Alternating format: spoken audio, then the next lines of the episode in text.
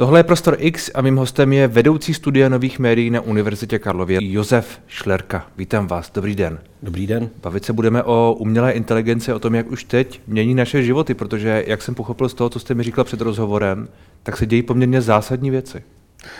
No já mám pocit, že ty zásadní věci už se staly. Nebo teďka, se staly už dokonce. A teďka budeme chvilku čekat, než to lidi zjistí. Jo.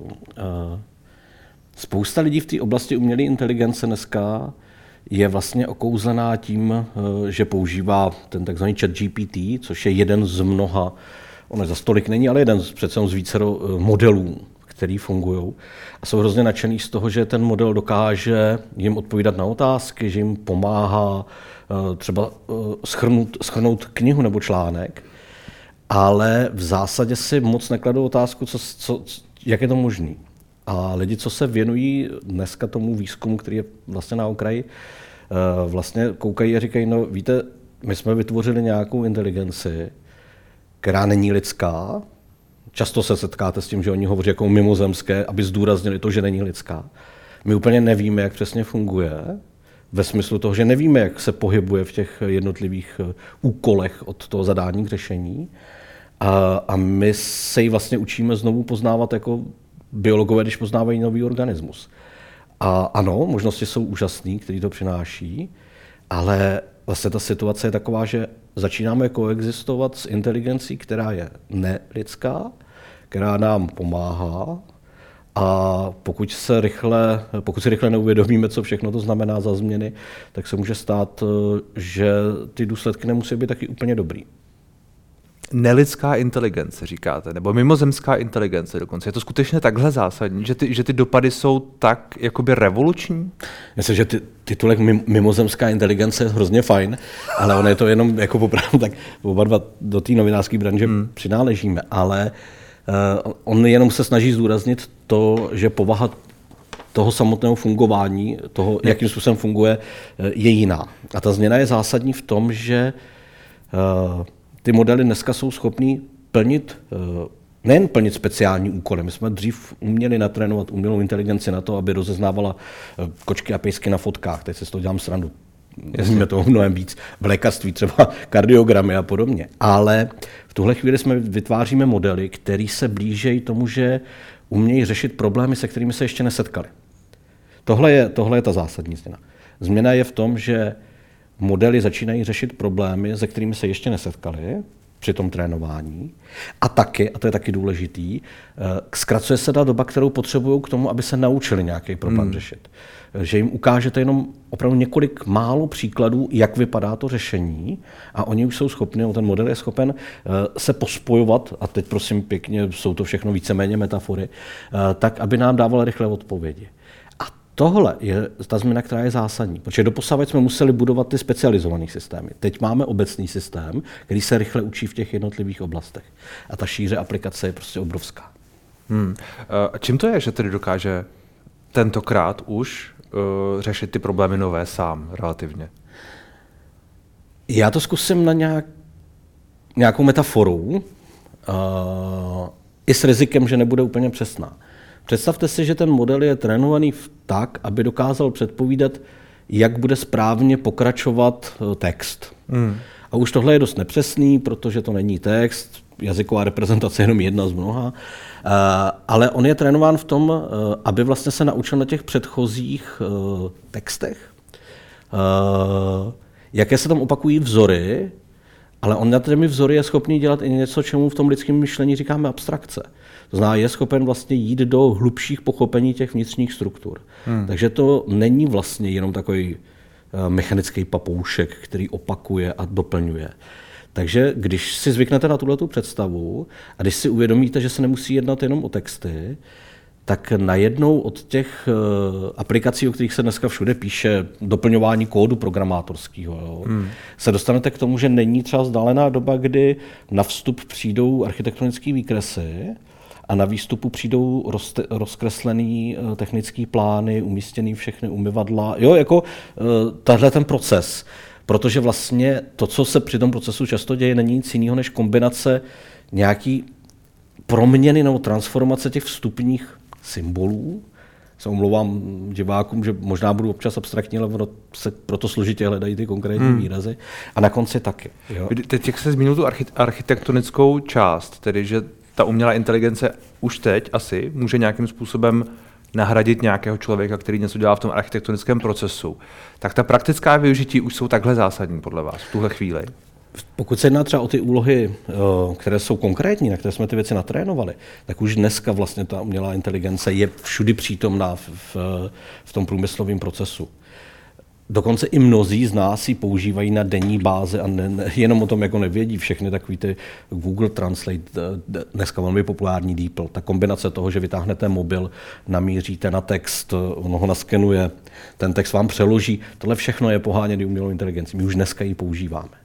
V té obecné rovině v tuhle chvíli vlastně eh, je ten pohyb tak strašně rychlej, exponenciální vlastně, eh, že každý den se objevují nové a nové oblasti, kde se začíná ta obecná, ještě to není úplně přesně obecná umělá inteligence, ale tenhle ten typ eh, inteligence, který máme stělesnění v tom GPT, používat. To znamená, vlastně jsme tím každý den obklopení čím dá tím víc a víc. Kdo je zatím? Dobrá otázka, ale musíte mi říct, za čím. Bavíme se Konkrétně za OpenAI? O, o, ano. Tak OpenAI má... Respektive možná, možná, že bychom se měli bavit o OpenAI. A pak kdo je zatím? Tak. Technicky vzato spousta společností se snaží vyvinout podobné modely. Máme tady Google, máme tady Facebook, celou řadu další. OpenAI je dneska vlastně uh, největším investorem v ní je Microsoft. Hmm. Uh, ale v zásadě, v zásadě OpenAI se malinko liší od těch ostatních tím, že Eh, má větší důraz na to, eh, pojďme to zkusit a uvidíme, když to zjednodušíme. Mm. Jo, protože vlastně my víme z příkladu Microsoftu, když se pokusil poprvé vlastně uvolnit takovýhle typ inteligence, tak eh, ho lidé velmi rychle naučili, aby byl nenávistný, fašizující a podobně, takže ho velmi rychle stáhli. Víme, že ty firmy mají trošku obavu z toho, že to naruší jejich veřejný obraz, když se tam něco nepovede. OpenAI je v tomto smyslu vážnější, Eh, dělá něco, čemu říkáme learning by doing, prostě učí se tím, že ty věci dělá, eh, není, není tak striktní, je vlastně asi výrazně pankovější na, na poměry jako toho akademického světa.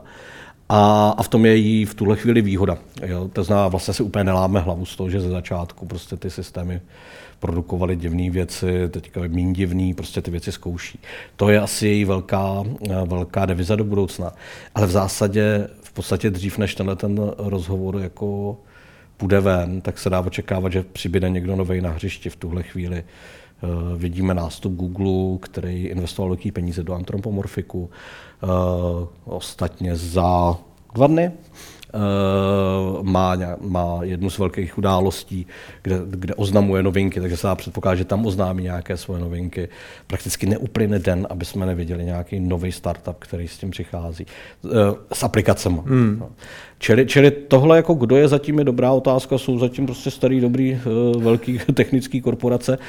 Důvod je ten, že je vlastně pořád a pravděpodobně dlouhou dobu a dlouhou dobu zase může znamenat 10 let nebo taky dva, eh, je poměrně drahý tyhle ty obecní modely eh, vytrénovat.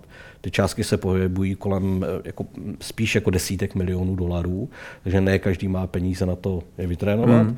A konec konců on jeden provoz něco stojí. OpenAI odhaduje, že jsou to v řádech centů jedna ta konverzace, což když si představíte, že je tam 100 milionů aktivních uživatelů, tak už jsou peníze, které jsou trošičku větší. Že ten, mimochodem to investování Microsoftu do OpenAI je mnohem víc vlastně investování do toho zaplacení toho strojového času. Hmm, ale zároveň každý ten cent té konverzace přece se vrací, že jo? protože ta, ta, ta umělá inteligence se tím učí. Já, já popravdě řečeno nevím, jak v tohle je tam v tuhle chvíli využitý. Vy můžete jako tu umělou inteligenci skutečně učit tím, že tím, že vytváříte vlastní modely, což je služba, která je komerční. A, a, ale vlastně přiznám se, že ten technický detail v tuhle chvíli, jakým způsobem s tou konverzací je zacházeno, hmm. nevím. Předpokládal bych, že tam bude a zdá se, že tam poměrně velký vstup jako skutečných lidí, kteří jako vyhodnocují míru jako mm, jaksi odpovědnosti eh, té, té odpovědi. Použil jsem termín odpovědnost zcela, zcela umyslně. Eh, a, a vlastně zpátky se snaží ten model, model vylepšovat. Ta odpovědnost, kterou jste použil, tak eh, kde je nějaký etický aspekt tam a kde možná by měl být? Možná začnu tím, proč jsem použil ten termín hmm. odpovědnost. Hmm. Eh, když jsme říkali, že ta inteligence je nelidská, eh, mimozemská, tak se tím vlastně často chce říct, že my se ji snažíme pochopit tak, že na ní aplikujeme naše pojmy. Říká se tomu antropomorfizace, snažíme se říkat, že umí počítat, že něco nepochopila, že něčemu rozumí. Hmm. Tohle jsou užitečné metafory ve chvíli, kdy se chceme o tom bavit, nesmíme je brát úplně doslova. Musíme vědět, že jako ten, to, co se děje uvnitř, je něco jiného, než to, co se děje v naší hlavě. A proč tohle to říkám je, protože ChatGPT má tak velký úspěch, protože uh, OpenAI ho naučilo, aby s námi komunikoval uh, jako konverzační uh, bot, který má nějaké hodnoty. Hmm. Třeba je na nás milý. Když se znovu ptáme, tak nám neříká, že jsme debilové, ale říká nám, jak, nám, jak vám můžu pomoci. To není přirozenost toho GPT. Mm-hmm. A to je, to jsme ten stroj naučili. Úplně stejně bychom ten stroj mohli naučit, aby nám rozkazoval, Úplně stejně bychom ten stroj mohli naučit, aby nás nenáviděl, protože to k němu jako přidáváme. My teď tady, my, my teď máme oba dva nějakou inteligenci, Uh, a oba dva taky ale hrajeme nějaký role. A víme, hmm. že když jsme v těch rolích, tak třeba v tomhle vysílání neříkáme z prostý slova, jsme na sebe milí, usmíváme se, uh, až vylezeme ven, můžeme mluvit jak kanál, budeme v jiný roli. Jo? To znamená, my to známe, my víme, že uh, role, kterou hrajeme a naše jako inteligence a schopnosti jsou dvě relativně různé věci. Čím větší máte inteligenci, tím větší počet rolí můžete vlastně hrát. No a ukazuje se, že OpenAI vytvořila model, který je schopen hrát jako nepředstavitelně mnoho rolí. Od jako doktora, který mu říkáte, jaké máte příznaky, a on vám radí, co máte udělat, eh, až po eh, osobního terapeuta nebo autora vašich odpovědí do e-mailu. Všechny tyhle ty role zvládá, protože má tu inteligenci, která mu to, upozor, eh, která mu to umožňuje. Ale zároveň s tím přijde spousta etických problémů. Vemte si jenom třeba ten lékařský, tu lékařskou radu. Jo? OpenAI je schopná vám jako poradit a vlastně na mnoha úrovních je schopná a pravděpodobně v nejbližší době v řadě oblastí to tak bude, eh, nahradit první konzultace s lékařem. A, a zdá se, že to umí celkem dobře. Ale zároveň ona nepřebírá žádnou odpovědnost za to, že vám poradí blbě. Jo? Jak tohle budeme řešit? Hmm. OpenAI je vám schopná poradit, jako jak dostat kokain do Evropy. Ale na to je jako nějaký právní aspekt. Uh, čili tohle je jedna celá vrstva. Jaký jsou etické aspekty toho, co vám, co vám jako říká? Uh, jaký má, jaká má být tonalita toho, když s vámi mluví? Jo? Čili tohle je jedna celá velká oblast, kterou budeme řešit a je to jenom jedna z mnoha A bude to oblastí. někdo řešit? Otázka je vždycky taková, jestli tam bude někdo hodný, kdo jednak hmm. tu GPT, anebo obecně umělou inteligenci nastaví jako správně a nebude říkat, aby nám rozkazovala, nenáviděla nás, nebo nás později mlátila a házela z okna. No, měl by to někdo řešit. No, jo, celý, ten, celý ten problém je, že my jsme se ocitli v situaci, ne nepodobný jako projektu Manhattan a vynálezu prostě jaderné bomby hmm. a odkrytí jaderné energie. To je věc, která taky vzniká původně jako divoká fantazie eh, šílených vědců a která nakonec vlastně stojí za jedním z největších z progresů v dějinách lidstva, kterým jako bez zesporu jaderná energie je. A zároveň ale na tom, aby se to podařilo celý zvládnout, dát tomu nějakou formu, všechno kolem, musel spolupracovat obrovské množství vědců. A taky to přineslo spoustu regulací. Mimochodem hmm. jako zákaz šíření jaderných zbraní.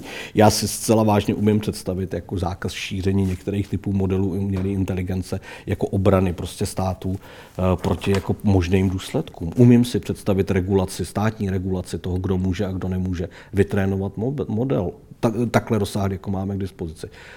Akorát, že problém je, že my se pořád tváříme, že mimozemšťani sice přistáli na Davidském na kuleťáku, ale vlastně tam možná byli vždycky a loni, když tam byl ten Trabant z Německa, jak to bylo dost podobný. Jo. Ne, není to podobný, je to úplně jiný.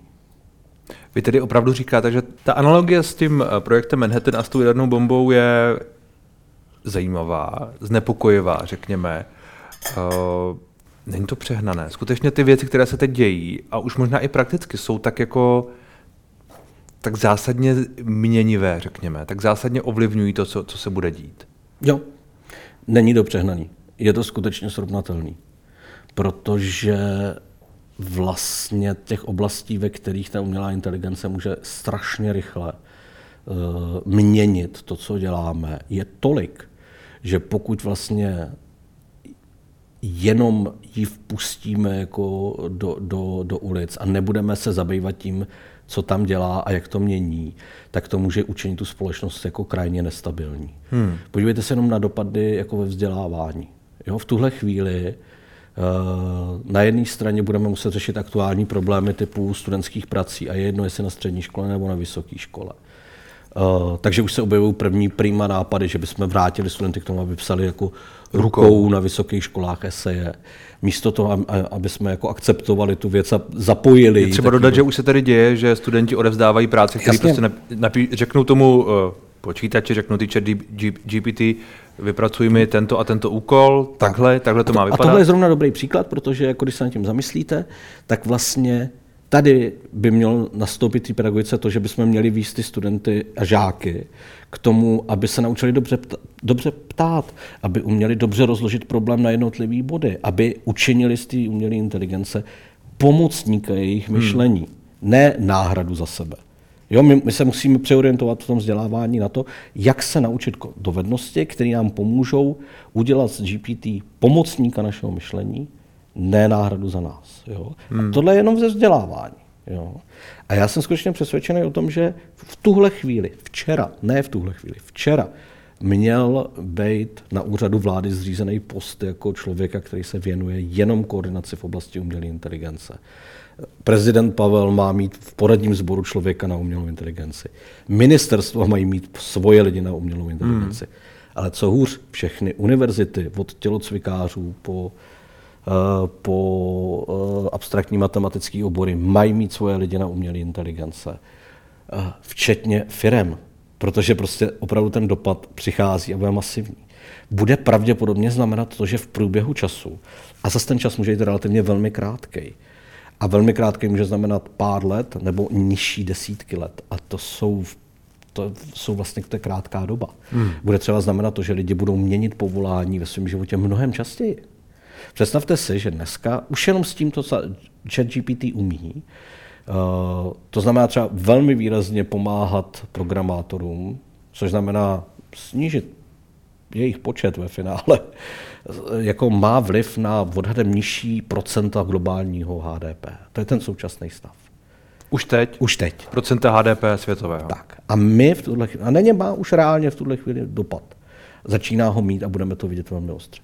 Bude mimochodem třeba bude eh, všechny povolání postavené na nějakým způsobu starání se o zákazníka ve smyslu customer care na telefon, call center, eh, eh, call center jo, a podobně. U další obrovské redukce. No a teď my budeme řešit, co s těma lidmi, kteří po tu práci jako přijdou. Hmm. Budeme, má, jsme připraveni na nějaký kontinuální rekvalifikování lidí, jsme připraveni na to učit lidi zacházet s umělou inteligencí, Jo? No, a to je jenom, to, jenom malinký, jenom opravdu jako hrozně malý výsek. Jo? To, co jste říkal, že každý uh, úřad a tak dále by měl mít svého člověka na umělou inteligenci, tak jako tolik lidí asi není, kteří by mohli to dělat. Nebo je? Uh, já si myslím, že existují úlohy v tomhletom, uh, v tomhletom Manhattanu, Manhattanu 2. Hmm. Manhattanu 2.0. Uh, který, uh, těch úloh je k řešení je tolik, že skoro, skoro každý se do nich nějak může zapojit. Počínaje prostě už jenom těma debatami o tom, kde jsou ty etické aspekty té věci.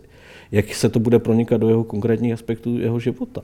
Do toho, v jakých oblastech to jde zapojit a v jakých ne. Hmm. Jo? Uh, přesto, jakým způsobem se vytvářejí nový povolání. Protože my máme často pocit, že technologie jako No, vždycky se objeví nějaká, jak se říká, disruptivní technologie, tak máme pocit, že uh, teda to sebere lidem práci a bude jako vysoká vlna nezaměstnanosti, jo? což před chvilkou jsem předtím malinko varoval. Skutečnost bývá taková, že spíš jako vzniknou nové pracovní příležitosti. Hmm. Před 50 lety, 40 lety povolání programátor a nebylo zase tak jako fancy, rozšířený a bohatý. Bohatý možná, jo, ale rozhodně nerozšířený. Jo. A to vzniklo vlastně s tím nastupujícím trendem webový designer. Jo. Spousty povolání tady nebyly. A spousty jich zase zanikly.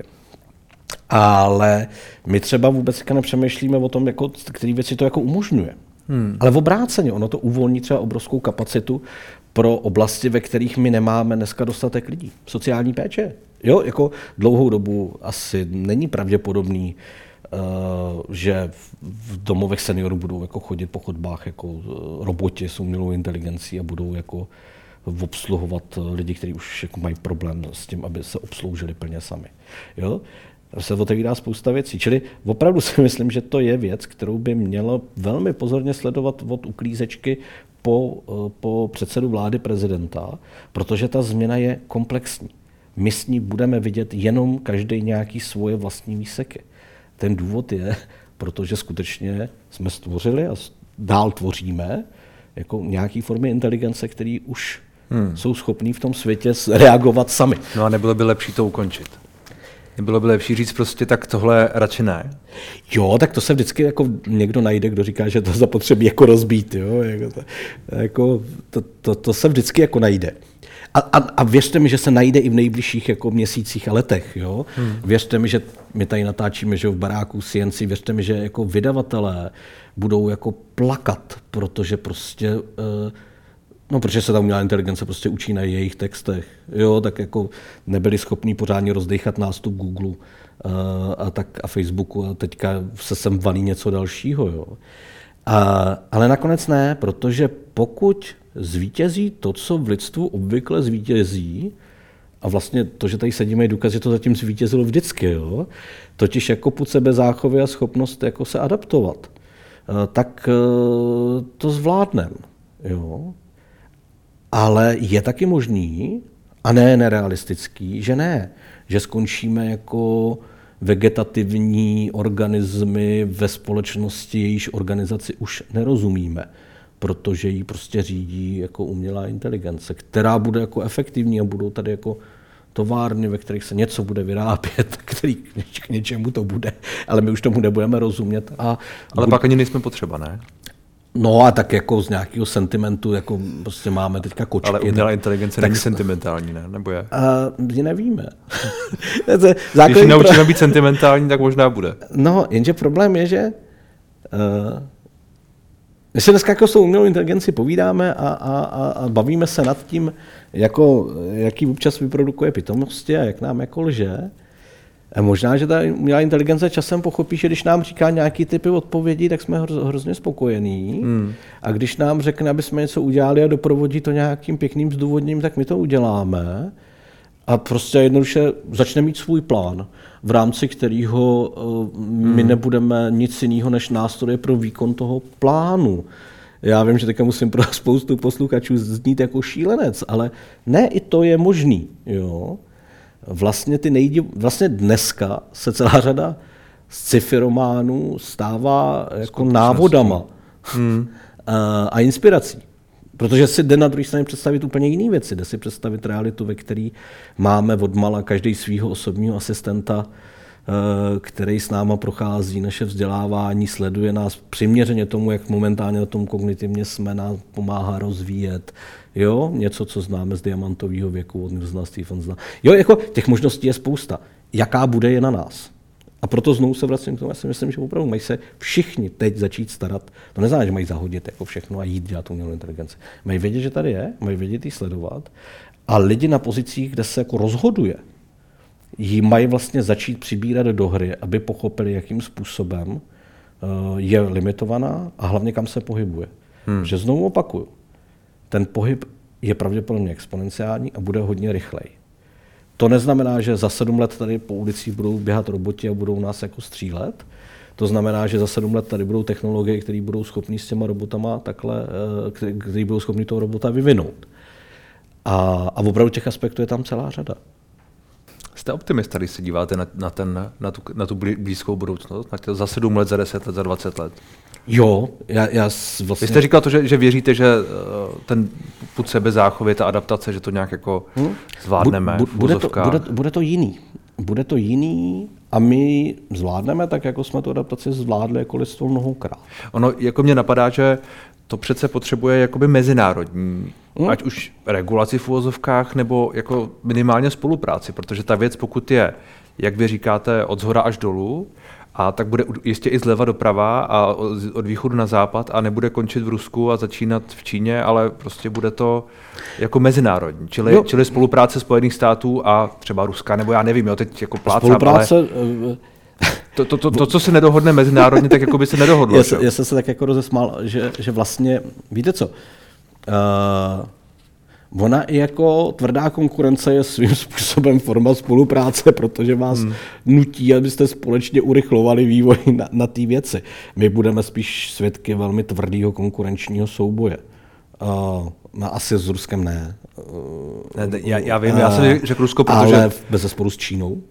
Například. A no. bez zesporu s Indií. S Indií, ano. A v tomhle ohledu by Evropa měla být samostatným hráčem a měla by, se, měla by si uvědomit, že, že Evropa potřebuje být jako samostatným hráčem no, ale zájmy, inteligence. Zájmy, zájmy Evropy a zájmy Číny nejsou stejné. Ne, proto a říkám, přístup, a přístup říkám životu taky není stejný. Mimochodem, eh, minulý týden spustil čínský vyhledávač, největší firma Baidu, spustila vlastní jazykový modul, který dělá to samý jako ChatGPT. Minulý týden. Hmm. Jo, jako ten běh furt jako běží. Jo. Ale k tomu, proč jsem jako optimista a proč zase říkám, že to bude jiný. Uh, ona násobně měli inteligence bude zpětně taky klást otázku nám, jako co to znamená být člověk. Uh, představte si, že vytvičím umělou inteligenci na trénu datama, který mám tady o, o vás. Vytvořím virtuálního Čestmíra Strakatýho budete se ho moc ptát, bude, dokonce prostě skopíruju i způsob, jak mluvíte. Hmm. A natrénuju to z vašich sociálních postů, natrénuju to z vašich deníků, pokud si nějaký píšete. Tohle všechno můžu udělat. A pak vás e, přesídlím tuhle tu vaši digitální kopii do nějakého jako robota. Vás zabiju. A nechám tady běhat jako Čestmíra Strakatýho nesmrtelně. Učinil jsem vás nesmrtelným? Hmm. Z pohledu těch ostatních možná jo. Ta věc se chová stejně jako vy. Uh, vypadá stejně jako vy. Ví to, co víte vy. Jo, rozumíte? Hmm. Tohle to byly před pár lety experimenty, které si kladli filozofové v oblasti jako filozofie mysli. A najednou tyhle ty experimenty se stávají reálným jako otázkem. Eh, dneska skutečně máme už případy toho, že vznikají startupy na to, kdy vám nabízejí, že po smrti vašich ano, rodičů ano, vám ano. stáhnou jejich komunikaci s váma, natrénují toho robota a vy si s ním budete povídat. Hmm. Jo, umím si představit virtuální parlament, kde vedle sebe sedí Karel Havlíček, Borovský, Masaryk a Václav Havel a společně jako diskutují nad novými tématy. To všechno technicky jde ale co to hmm. znamená pro lidi? Jo, co znamená připustit, že existuje nějaká jiná forma inteligence? My dneska vlastně připouštíme, že zvířata mají nějakou formu inteligence, proto ji některý z nás nejedějí. Ale co znamená připustit, že tady máme jako nelidskou formu inteligence? Hmm. Co znamená potom, že si něco myslíme? jo, jako to jsou věci, které zpětně měnějí náš vlastní jako obraz. Dostáváme se do, do úplného počátku toho, uh, myslím tedy jsem, že? Akorát, že myslím tedy jsem znamená, že tady pře- eh, elektrické šoky tam, nebo eh, energie tam nějakým způsobem funguje. V tom Descartovském světě přes šišinku, ale... Prochází, dochází k chemické reakci a tak dále a něco se děje, že? No, ale tady se taky něco děje u té umělé inteligence. No ano, ano, no, no právě. A, no právě, my jsme jo, vlastně stejní, že jo? Je, ale jsme ochotní připustit, že křemík žije? Když hmm. to zjednoduším. Hmm. Jo. A co je na tom vlastně takový veselý a co mě jako na tom mm, opravdu tak či, činí tak jako ironicky pobaveným, je, že opravdu tohle dřív byly otázky, které si kladli spisovatelé z sci-fi. Uh, kyberkultura, která od, nevím, od 60. let a času Timothy Learyho chápala vždycky drogy a technologie jako něco, co rozšiřuje vědomí hmm. Eh, a co pomáhá rozšířit toho člověka a těšila se na toho post člověka, na toho člověka, který přijde potom, tak ta se samozřejmě jako tetelí blahem, protože tohle je to, po čem, po, po čem jako 60 let touží. A pak jsou tady šílení filozofové, kterým se všichni smáli, čím, že se to zabývají. A ono se to najednou jako děje. Jo. Mimochodem, tohle bude další z velkých aspektů. Uh, Elon Musk při veškeré šílenosti a, a aspergovským chováním, který má, eh, přece jenom jako se ukazuje jako zručný, eh, produkční a vizionář. No tak teďka jako operuje s tou otázkou vlastně implementace různých čipů jako do, do lidského mozku. Jo. Já vím, že to je budoucnost, vím, že to za 40-50 let, ale jenom upozorňuji, že to pravděpodobně přijde. Hmm. Jo. No a možná až jako když si tohle necháte celý projít hlavou, a pak vylezete na tu ulici a uvidíte, že nic jako neděje. Tak možná pochopíte, proč si myslím, že opravdu ta změna, která přichází, hmm. že je zapotřebí fakt říkat, hele bacha, je to jiný, bude to zásadní změna, nejsme na ní připraveni. Tak děkuji za rozhovor. děkuji za pozvání.